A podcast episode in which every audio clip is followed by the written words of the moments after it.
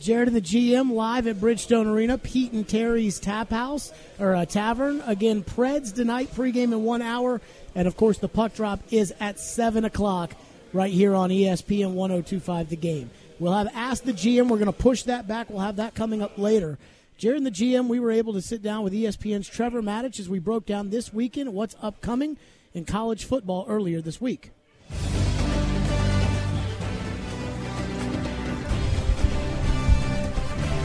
Jared and the GM, we are live at Bridgestone Arena. Oh, goodness gracious. Ian, is Trevor there? Okay, so we're working on getting Trevor Matich. We just got a lot going on right now out here at Pete and Terry's Tavern. Um, just a lot going on. Sorry, Dave. we, we got a lot going on. So, anywho, my dog got sick this morning. It looked very much like that. yeah, that. there's a little bit of a mistake over there. My bad. I'm sorry. Yeah. So, uh, anywho, so I believe America has gone soft. Do you want to know where I think America's gone soft at? Okay, because they carry bags of protein shake around with them. Hey, I'm trying to drink a protein shake and I knocked the thing over. And but you know what? At least I did it away from the broadcast equipment. I feel bad because I got it all over their equipment, but uh, at least I got it away from the broadcast equipment, which you know I'm sure that they take no solace out of. Uh, but anywho, so I think America has gone soft. So I did not even think of this. So Jer- so Jared Guarantano on Saturday tries to fake right, like or I don't even know what he was trying to do. He's trying to sneak it in for a touchdown. Fumbles the ball. Alabama runs it back for a touchdown, and all of a sudden, you know, Guarantano comes out of the game, and Pruitt grabs his just touches his face mask. Right, not a big deal, right? No. So I'm watching Get Up this morning, and they are breaking it down with Marcus Spears and Desmond Howard about Jeremy Pruitt touching the face mask. This is what they said. Let's show you the video here. This is going to be Tennessee coach Jeremy Pruitt, and you're going to see him grabbing a player by the face mask. The player is the quarterback, uh, Jarrett Guarantano.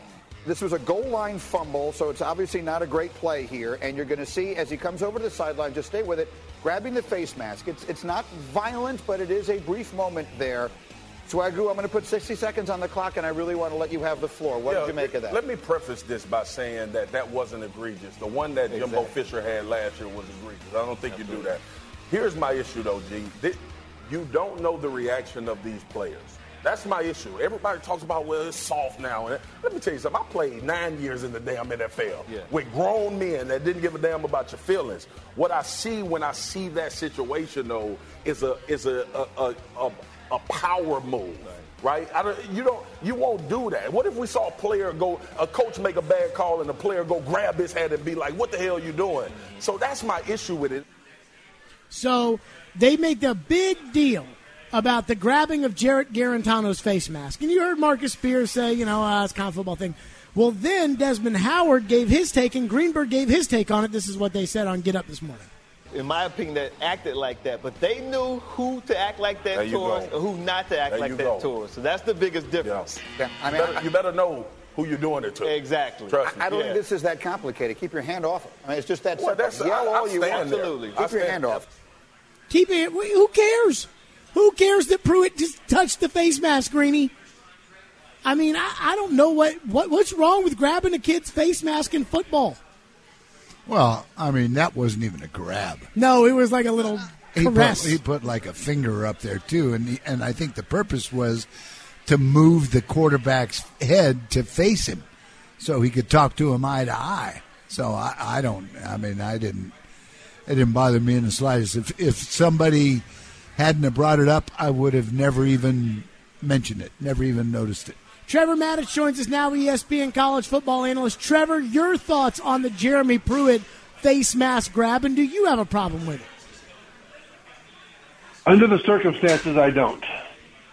If it had been a play that just didn't work out, in other words, had he tried to jump with a sneak over the top when he wanted him to run the quarterback sneak but keep the ball down low, then it would have been over the top to grab his face mask. Keep in mind that Jeremy Pruitt walked about four yards out onto the field, pointed at Guarantano, and then as Guarantano was still on the field, walking off the field, looking where he was going, that's when the little face mask grab happened. If that had been the case, then uh, I would have I would have said that was too much. It was not necessary to show up your quarterback like that. Here's the problem: the starting quarterback was out uh, with a concussion, I guess, and this was your guy. This was your chance to win the game. They were playing Alabama close, even though they played 27 freshmen and sophomores. They still played Alabama close at Alabama, and this play was actually a power play to the left and it would have been a, a walk-in. It was it was a perfect call by offensive coordinator Jim Chaney. Basically, it was block down on the pile of players of defenders that were inside, pull a guard and kick out the end man, and as it worked out, it worked perfectly. The ten men on the defense were jammed on the inside, and the guard was kicking out the end man. And if he'd have handed it off, Guarantano, it would have been a touchdown and it would have brought them into a one score game midway through the fourth quarter. Instead, while the offense ran the correct play, the quarterback decided to do a quarterback sneak. The offensive line wasn't blocking quarterback sneak. As a matter of fact, the left guard who pulled left a gaping hole that the defense came through, and that was part of the group that stopped it. Then, of course, he fumbles the ball. They pick it up and go 100 yards for a touchdown the other way, and that's what broke open the game for Alabama finally, right? So this was a moment where the quarterback decided that he would veto the play call and not tell anybody else about it. Now, if that's what happened, now he, he might think that he misheard the play, and but everybody else heard the play right. Wasn't he Now, the one that that tells? the The, isn't he the one that tells him what the play is? Uh, well, he's yeah, he's the one who tells everybody else what the play is. That's right. And but although a lot of times they'll all look at the sideline, but the quarterback, if he's the only, I'm just trying to I'm just trying to lay out a possibility that there's something that we don't know because right now it looks like Guarantano decided that he was gonna gonna freelance when the play that was called would have scored a touchdown. Now that's the backdrop. That's what sets it up. Now Guarantano's walking off the field. Now the coach comes out five yards, four yards on the field and is pointing at it, right? Then he grabs his face mask out, just a quick little jerk on the bottom bottom of his face mask. Now, the original question, Jared, was, do I have a problem with that? In this circumstance, here's why I do not. When a player gets emotional, when a player loses his composure, when a player gets outside of what the coaches are asking him to do, sometimes a coach has to do something to get him reset, to get him mentally reset. For some players, that's you, you talk to them. For some players, you ignore them. For some players, you give them a little push, a physical contact. So you you push him in the shoulder, you just a little snatch on his face mask, kind of a thing. And I think that because he was the last quarterback, they had a chance for them to win the game, and the game that still at the moment of that of that play call was winnable. I got the impression that what he was trying to do was get Guarantano reset to do what the coaches coaches were asking him to do. If it were just to punish him for physically making a poor play, then I would be all over Pruitt for it. But the door is open for the reason for Pruitt to grab that face mask like he did was to mentally reset his quarterback and get him back into the here and now. And if that's the case, then it was absolutely the right thing to do and the best thing to do for the player. Trev, we were talking about the the upper echelon players at the begin. I mean, teams at the beginning of the year this year, and for whatever reason, some injuries, some just playing poor. You look at Clemson, Georgia, and Alabama, and right now you're not thinking they're among the best in the country. Yeah, you're right. And and well, among the best, sure, but unbeatable elites, no. Uh, as we know, Georgia's already gotten a loss, and Clemson and now Alabama look like they have some real issues. They all have their own reasons for it. Georgia, we've talked about this all year. They've got an outstanding running game, but they've got all new receivers basically for their quarterback, Jake Fromm. NFL quarterback and no one to throw to that he's got any chemistry with yet because they're new or they're young or they're both new and young. And so from the beginning of the season on tape, I've noticed that while the short passing game has been fine, the long passing game over the top, you know, where the ball travels 15 yards in the air or more, has been really bad. It's been, it's just not in sync. And part of the reason I think again is the chemistry between quarterback and receiver. Well, that allows defenders to come up and jam up the short passes and jam up the run, and that's exactly what South Carolina did to beat them. And when they get into games against the elite, uh, Florida's coming right up. You know, they they will need to either prove that they are so good that they can just mash you, or they'll need to get that chemistry squared away. But that's their vulnerability. For Alabama, Tua Tagovailoa is now out. How long will he be out? Well, I, I'd be surprised if he doesn't come back for the LSU game, but he will still probably be limited for that game uh, because he's had surgery for goodness sake. And so the um, and they've got a lot of young guys on the defense. Alabama's offense, they ran the ball pretty well against Tennessee, uh, but over the course of the season, they have not been the overpowering rushing juggernaut that we've known them to be. And if the quarterback is not able to hit those receivers, they're going to have to run the ball better. Uh, and so this is where they're vulnerable. Plus, they got the young guys on defense, of course. Um, and then the third team was Clemson. Yeah, Clemson's offense is just really clunky. It's really clunky. And at this point in the season, I thought Trevor Lawrence, the quarterback, would have already broken out. I Oh, thought he I would have so, already too. put his slow start behind him and began to just light people up. Instead, what we saw is what we saw against uh, Louisville, where yeah, they got lots of yards, lots of points. I get it, but he was throwing the ball up for grabs into the end zone. Had a couple of them picked off. One of them, his guy went up and got it, like they did all that all year last year. But now, whereas last year it looked like he was trusting his receivers and putting it where they could get it, this year it's looking more like he's throwing the ball up for grabs and hoping. That's a completely different thing.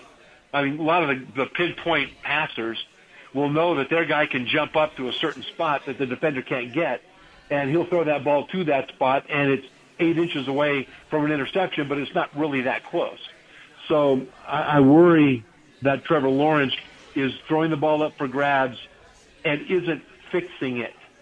And so, you know, he's not going to really be challenged by any defense until he gets to the playoff, if they make the playoff.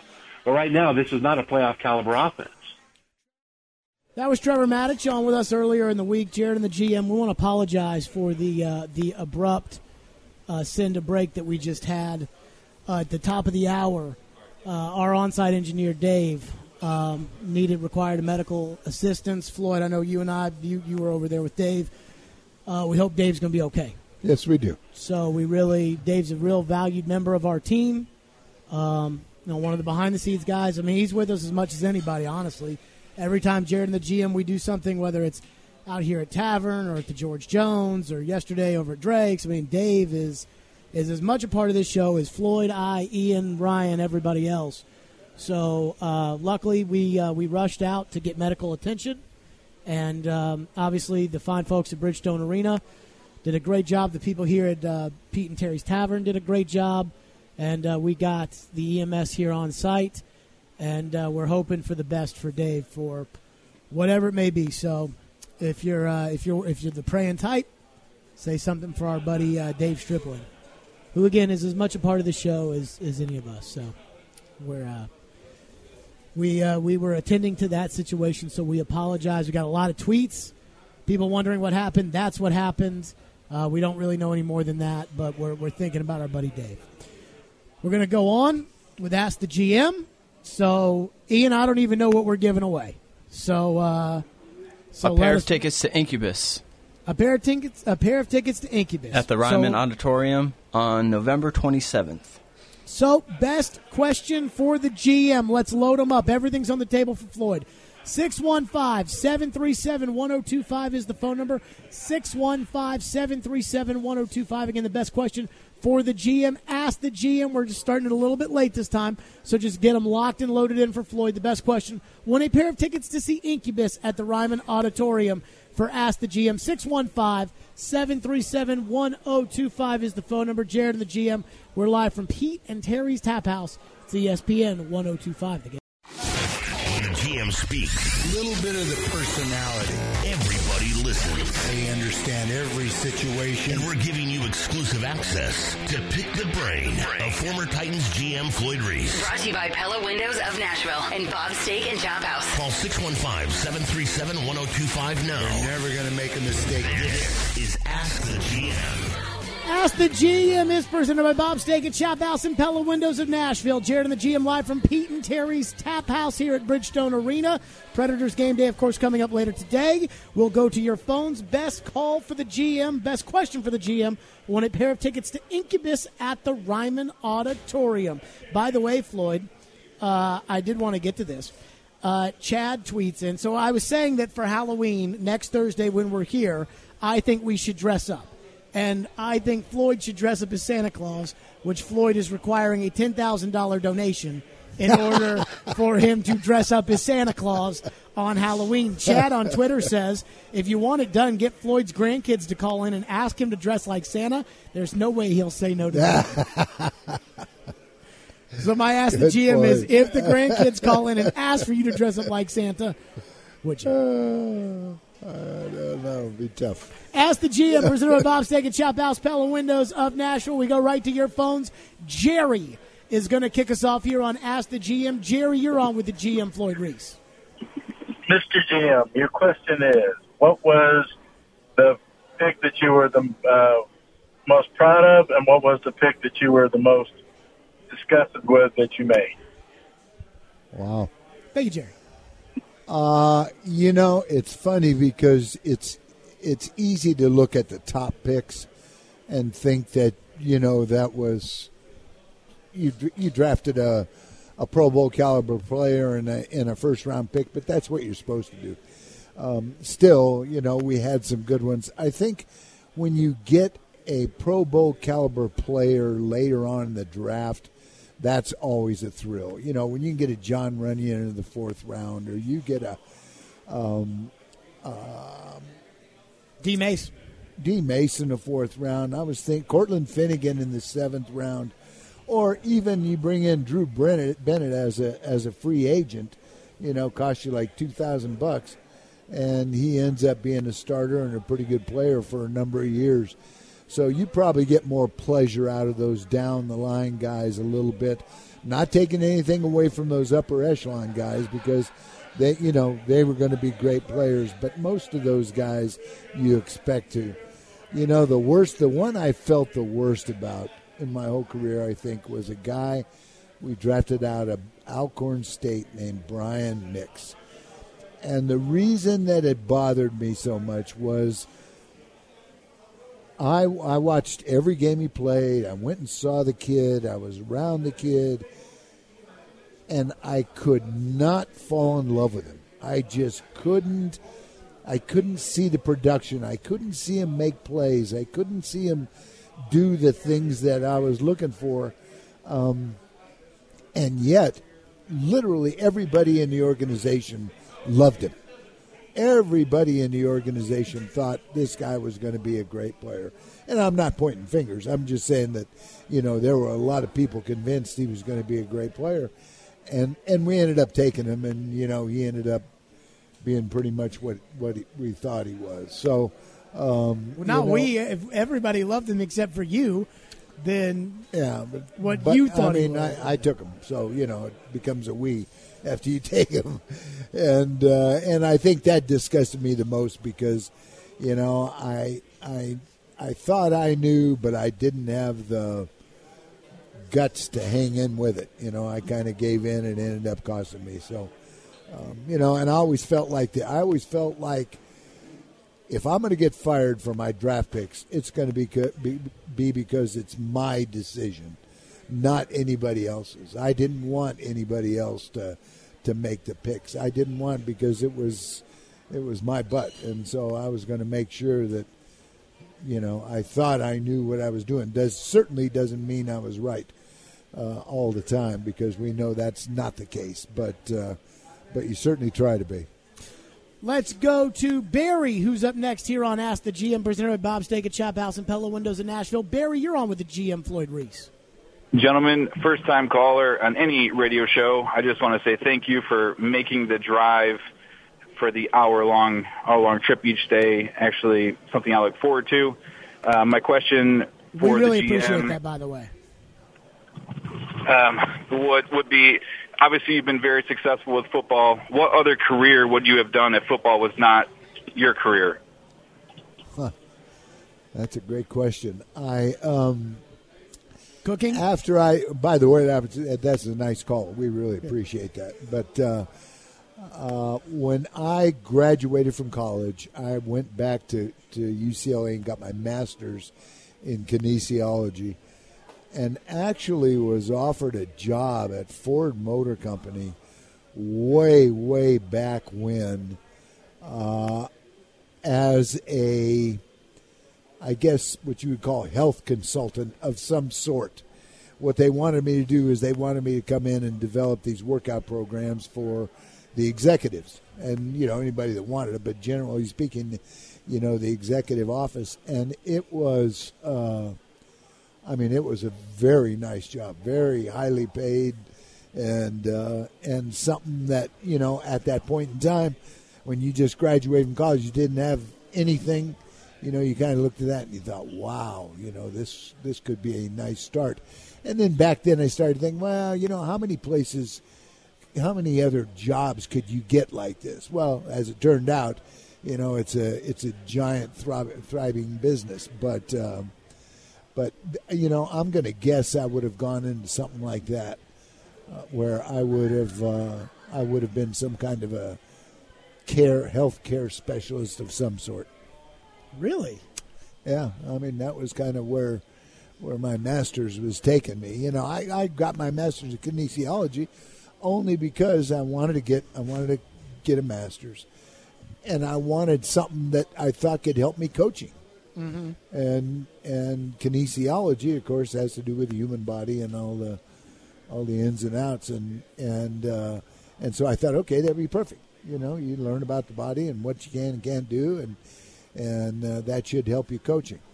And it did help me get my my first, help me get in the NFL, as a matter of fact. But So my thing is, is you didn't want to go with your major, political science. You didn't want to be a politician. I mean, you do No. a great job of talking the fence. I mean, I, Floyd Reese interested in running for mayor if you had No, not gone into the NFL. no, no, Floyd Reese, president of the United States. no, no. After after seeing politicians at work, that's that would be the last thing. You'd rather be on the radio? Anything, anything is better. Let's get another batch of calls for the GM. 615 737 1025. Again, two good calls, but we'll keep running through them. 615 737 1025. Got a line open if you want to get in. Again, best call for the GM will win a pair of tickets to see Incubus. That's right, Incubus at the Ryman Auditorium. Ian, what's that date again? November 27th. November 27th, right around Thanksgiving. Incubus at Bridgestone Arena, 615 737 1025. Authentically American. As you all know, we love rocking Authentically American here. If you go to my Instagram at the Jared Stillman, you can see me rocking their new Sweat Ink. If you want to redo your wardrobe, maybe you need new polo shirts, it's wintertime, sweaters, you can go to Authentically American and either get outfitted for just you or for your entire business like we have. It's simple. They've got everything at Authentically American, and everything there is made in the USA. And here's a bonus. If you use my name, Jared, at checkout, J A R E D, you will get 20% off. That's right, 20% off your order with my name, Jared, J A R E D, at checkout. That's Authentically American. The next iconic brand that is truly American made. Jared and the GM at ESPN 1025, the game. Jared of the GM Ask the GM is presented by Bob's Steak and Chop House and Pella Windows of Nashville. Pushed back a segment today, but we're still getting rocking and rolling with the calls. By the way, Floyd, I do want to say something before we get back to the phones. Okay. I do want to thank and recognize the Bridgestone Arena EMS staff and the people here at Pete and Terry's Tavern that did a great job. Uh, uh, you know, with uh, our on-site engineer Dave, who is now in the hands of the Bridgestone Arena EMS staff. Uh, we want to thank them for their attentiveness, their attentiveness, their uh, the immediacy in which they were able to attend to Dave, and of course their responsiveness. I thought that it was very, very uh, well done given the circumstances. Let's get back to the calls for Ask the GM. Bob is up next on Ask the GM, presented by Bob Steak and Chop House and Pella Windows of Nashville. Bob, you're on with the GM, Floyd Reese. Hey, fellas, love your show. Thank you. Floyd, I want to ask you, getting ready for Tampa Bay, Mike Evans is an established NFL receiver. He's had, you know, tons of yardage, tons of touchdowns. He's been around for several years now. Are the Titans going to be more worried about him or Chris Godwin, who has been red hot this year with multiple hundred yard games? What are you more concerned with uh, getting ready for Tampa? Yeah, that's that's interesting because uh, Godwin is really, really playing well. Uh, he is, I want to say, he's like top two or three in the league in receiving. I mean, he's way up there. Uh, Evans, we've known about for a while. Evans is a problem because he is so big. He is a, you know, he is a 6'5", 230 pound kind of guy. And what they do is they get, he goes out there and they throw jump balls, and he can, he can out jump all the corners, you know, that he plays against, and so it becomes a little bit of a basketball game. Um, Godwin is just he he runs good patterns. He can run past you. I mean, he is really playing well. So I'm not sure they're different kind of receivers. You know, I think Godwin, off the top of my head, is the guy that might scare you deep the most, which always scares any defensive coach. Uh, but Evans is one of those guys that you know he can go out any week and catch six or seven or eight for 150, 160 yards, and and that's what you you know you don't want him to continue to hold on to the ball. But they they both those receivers are big time quality receivers, and the guy that concerns also concerns me, especially after last week and some of the things that we've seen are the tight ends. You know, we have not, their tight ends have done very little. But after what they saw last week, I think they have to look at this game and go, okay, we'll be ready. John is up next here on Ask the GM, presented by Bob Steak at Chop House and Pella Windows in Nashville. John, you're on with the GM, Floyd Reese. Hey, Jared. Hey, Floyd. Um, I wanted to ask you about uh, Tannehill. If he has a solid year and somehow gets us into the playoffs, if you were Jon Robinson, would you sign him to a big deal? Thank you, John. You know, I'm sure I would negotiate with him. It depends on what the coaches said, but if everybody was in favor, I'm sure I would negotiate and and probably try, probably to see what kind of a deal we could get. You know, the the term "big deal" always scares me because, you know, I'm not sure you can jump out and pay a guy twenty-seven million dollars a year off of ten games. Maybe you have no choice. I would say this: if he did that for the Titans, he would probably be able to get that kind of money someplace from somebody, um, and that may be all he needs. But I think if, in fact, he were to be productive like that, it would have to be one of those um, cases that you're looking at it and you're saying, okay, what are the options here?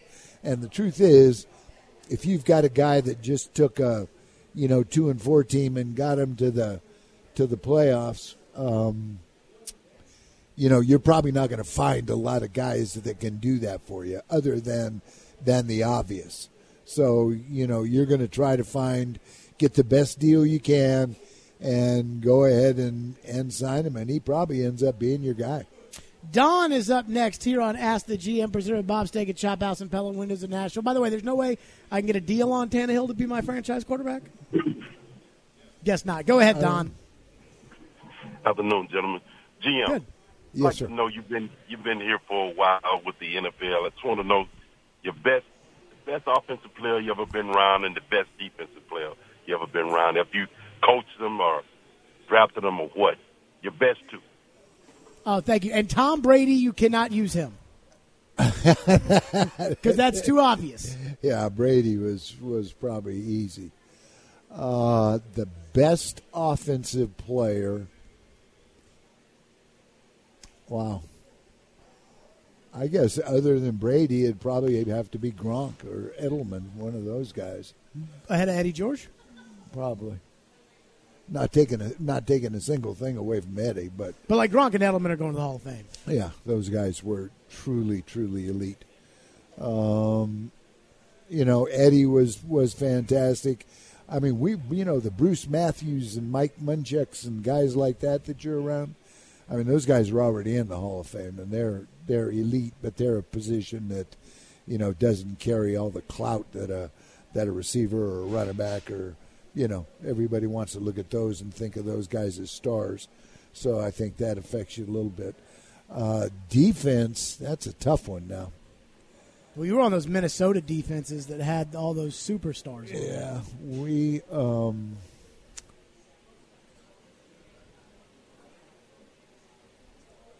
I don't know. I mean, I, I was with some defensive linemen that led the league in sacks. You know, Keith Millard was that We drafted him in the first round when I was at Minnesota, and he ended up going to the USFL and then came back to the NFL and was an outstanding player. Chris Doleman, a Hall of Fame defensive end. You know, I Didn't you coach the guy who has like the all-time record for NFL interceptions? Krause, yeah, Krause leads the league or has the NFL record for interceptions. Uh, but but Krause was not. Krause was a great football player, great instincts. But uh, I mean, if you saw his body, you would be shocked compared to what they are now. You know. Um, I mean, I've, I, you know, Matt Blair off of that team was all pro every year for a number of years when all pro meant something. Uh, you know, Haynesworth here was an outstanding player. Kearse. Kearse was an outstanding player. I mean, we were lucky. There were there were a few people we've been around that were were really really big time that way. So I think it's easy to say Brady, right? Like Brady is the best player you've ever been around that your organization had when you were there, and I don't think anybody would ever dispute that because Brady is honestly arguably the greatest player who ever lived. Right. So it's easy to to sit back and say Brady. I would have to say that if it were me and I were picking and I were saying, okay, of my as a fan watching them, you know, who are the best players that Floyd has ever been around? And I could put the Patriots into this. I think Gronk is certainly up there. To me, it would be between Kearse and Haynesworth for the Titans. That they were the two best, just when you talk about raw talent, game changing ability, you know, at their peaks, Kearse and Haynesworth, I think, were the two best players maybe the Titans have ever had, but especially on the defensive side of the ball. But then I think about, you know, well, Keith Bulluck could kind of do everything on defense. Oh yeah, he was great. And so there's a lot of other guys that I think I factor into the equation. On offense, where I really get hung up is I, I think back to those Titan offenses. They had so many good players.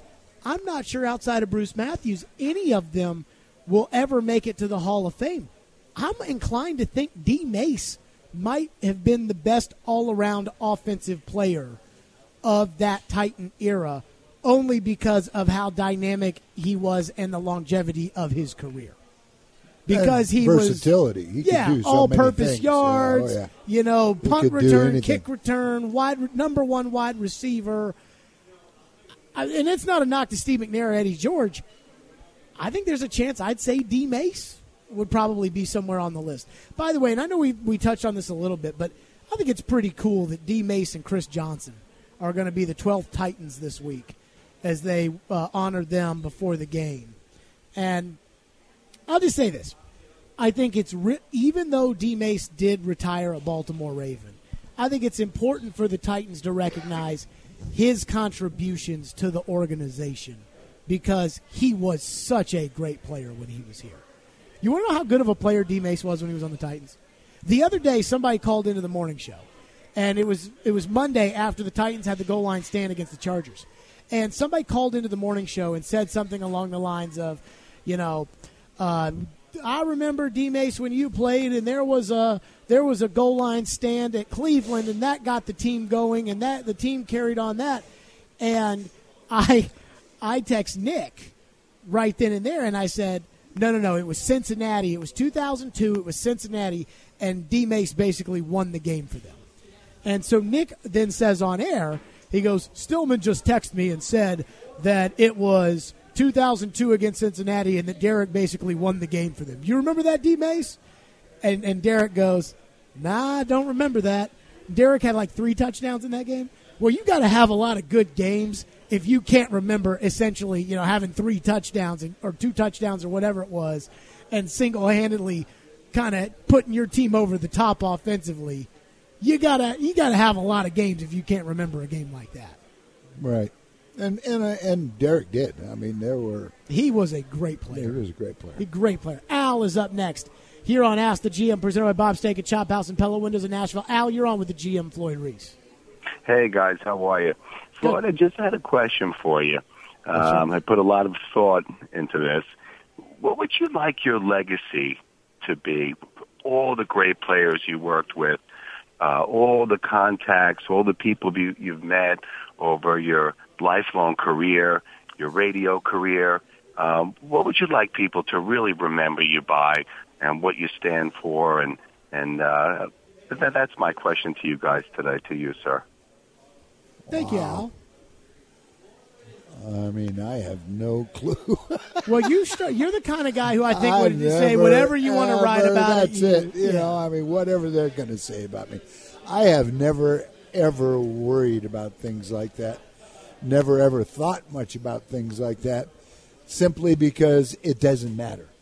You know, if I said I want to be known as X, well, I mean, when it's when I'm gone, people are going to say why about you anyway, and so you know it's going to be whatever, whatever those that are a lot smarter than I am decide it, it should be or or or shouldn't be, whatever the case may be. So I don't, I don't think much about that. I figure that'll be left up to other people smarter than me. So I, I, you know, it's weird because they always tell you on the radio. They say, you know, people don't care about talking about, you know, who's the greatest Dallas Cowboy of all time. Like nobody cares. Like talk about, you know, what's coming up. And so I don't like to go too back, you know, in the rearview mirror or anything like that. But it's easy for me to think back to my childhood and think about how good, how good those old Titan teams were and how hard they fought and not to think that your legacy will probably be, you know, about creating a franchise in a city that took over a region. I mean, when you look back to it, you'll you'll look at how you were able to uh, take the Titans to the Super Bowl in this town, which was viewed as a very minor leagueish kind of town. And we had, you know, the Vols and Vandy, but we didn't have anything special up until that point. And the fact that you took this town to the Super Bowl, you know, that is that is the pinnacle of success and we're now a big time major town and if you don't think that your success as a general manager led to a lot of what nashville has become i, I think that that would be kind of foolish so if i were to say your legacy i think it probably rests somewhere on that i also think that climate change which is infinitely worse than you uh, i do think climate change has also helped raise nashville's profile as a city when your winters are now 55 instead of 45 I, I feel like that makes it a more hospitable place that people want to live. So Floyd Reese and climate change Climate are change. why. Nashville has uh, has exploded. Predators Game Day, Preds and Wild is next. And of course, Predators Game Day is brought to you by Geno's East and my friend TJ Anderson. Let me tell you what, I actually was looking at houses with TJ earlier this week, and TJ was showing me the ins and outs, and there are so many things about home buying that even as someone who's bought a home and thought I knew everything, that I didn't know until I was sitting there talking to TJ. TJ Anderson is truly an expert, and that's why you've got to get with TJ. If you're buying a home, maybe you've bought in the past and, and maybe you want a new realtor or, or the person that you bought from is not there anymore, buy with TJ. He knows this market. He knows to say, hey, that neighborhood right now, maybe those prices are a little too high. This neighborhood is exactly where you want to be. TJ knows. Trust me. Also, if you're selling, TJAndersonHomes.com has tons of people going there every day, thousands. So what you want to do is you want to get your your house in front of all of those thousands of people going to TJAndersonHomes.com. It is win-win with TJ Anderson. He's just like me and you. When you talk to TJ Anderson Homes, part of Benchmark Realty, yes, he's got a team. But you're not talking just to the team. You're talking to TJ, not like somebody else who just has you as one of one million. Just not, not with TJ. That's why I love telling you about TJ Anderson. TJ Anderson Homes, uh, TJAndersonHomes.com, part of Benchmark Realty. Jared and the GM Preds game day next. It's ESPN 1025 the game. Live from the Wholesaling Studios, powered by RumbleOn.com. It's game day in Smashville. Brought to you by TJ Anderson Homes and Geno's East. What are Peter Laviolette's keys to the game? Who will be in and out of the lineup? It's time to break it all down on Jared and the GM on your flagship home of Smashville. ESPN 1025 The Game. Predators game day presented by TJ Anderson Homes. You all know about my buddy TJ Anderson and Geno's East. Get a historic slice of Chicago deep dish tradition before or after the game. Geno's East on the corner of 3rd and Korean Vets. Info at genoseast.com backslash Nashville. Tonight against the crummy, crummy Minnesota Wild. The Nashville Predators, 7 o'clock right here on ESPN 1025. The game, it is now time to take a look at the Anaheim Ducks game, or excuse me, at the coach's take, where Peter Laviolette addresses the Anaheim Ducks game and the Vegas game as well, but still wants to see a little bit more. Of course, the coach's take is presented by TJ Anderson Homes. Your road to real estate begins at tjandersonhomes.com. I thought in Vegas we we came out we came strong in the last 40 minutes to, to win a hockey game. Might have been the strongest 40 all year. So while we did some good things offensively uh, last game, defensively, uh, Pekka had to make a lot of saves, a lot of really tough saves, big saves, and I'd like to clean that up a little bit more. It's something we continue to talk about, just attention to details versus their rush. It's uh, some chances coming back the other way, but it was a, I mean, it was a good win, um, good effort by the team. Uh, we're still working on things though. Floyd, I think that we can say both wins were really impressive. When you look at the scoreboard, obviously the Anaheim game was super impressive, but I agree with Peter. I thought the team effort in the Vegas game, the way that they played, was just the best that I've seen all year. So I'm not taking anything away from Anaheim, but Pekka did have to make a lot of good saves. You want to see them dial it in and be able to lock it in consistently. And the way they played against a good Vegas team and a good Anaheim team probably gives us hope going forward. Well, you've got so much depth, and the, and and you know, even though the lines change, the production doesn't seem to change a great deal. And I think because of that, you know, you're constantly thinking, okay, we got fresh guys on the ice. Let's go. They'll make something happen, and and we've seen that. It has to be tremendous morale booster to have everybody on the team not only getting to play but being productive. You know, they want to get back out there.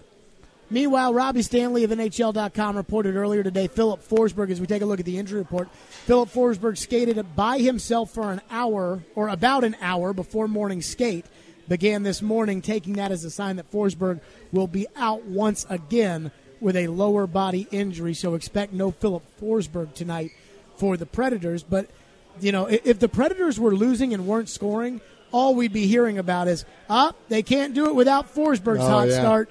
But I think I've been impressed, especially the other night, with how productive they were offensively without Forsberg. Six goals. I mean, you know, you're scoring goals left and right without Forsberg. So you can imagine, you know, how exciting they're going to how excited they're going to be to get him back.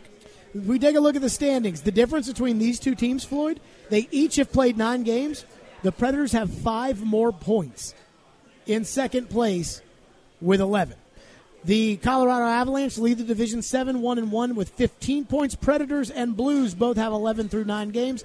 Winnipeg 10 points through 11 games. Dallas, boy, they are just terrible this year. 3 7 and 1 for 7 points. Nobody saw that coming. Chicago down towards the basement, although they've only played 7 games, they've got 6 points. 9 games for the Wild, 6 points for Minnesota. They come in at 3 6 and 0. Floyd Reese tonight. The Minnesota Wild take on the Nashville Predators right here on ESPN 1025, the game at 7 o'clock. Live from Bridgestone Arena with the voice of the Nashville Predators, Pete Weber. What are you watching for tonight? You know what I would love to continue to see are some of the guys that haven't been every game scorers for us that have been scoring continue to score. Turris. Turris, Sissons, guys like that, you know, where they go in and they really, really help out because every time one of those down the line guys continues to score, I think the the attitude, morale, confidence of this team has to skyrocket. Your first reaction will be tomorrow on Morning Drive at 6 o'clock. Of course, the post-game show immediately follows tonight's Preds Wild game. Darren McFarland, Hal Gill, live from Barrel House inside of Bridgestone Arena. Morning Drive at 6 o'clock will be your first chance to react. Darren, Donick, and Chase in the midday. And then, of course, we're back for a Fireball Hot Take Friday tomorrow at 2. Jared the GM, we're out of here. Predators pregame is next on ESPN 1025, the game.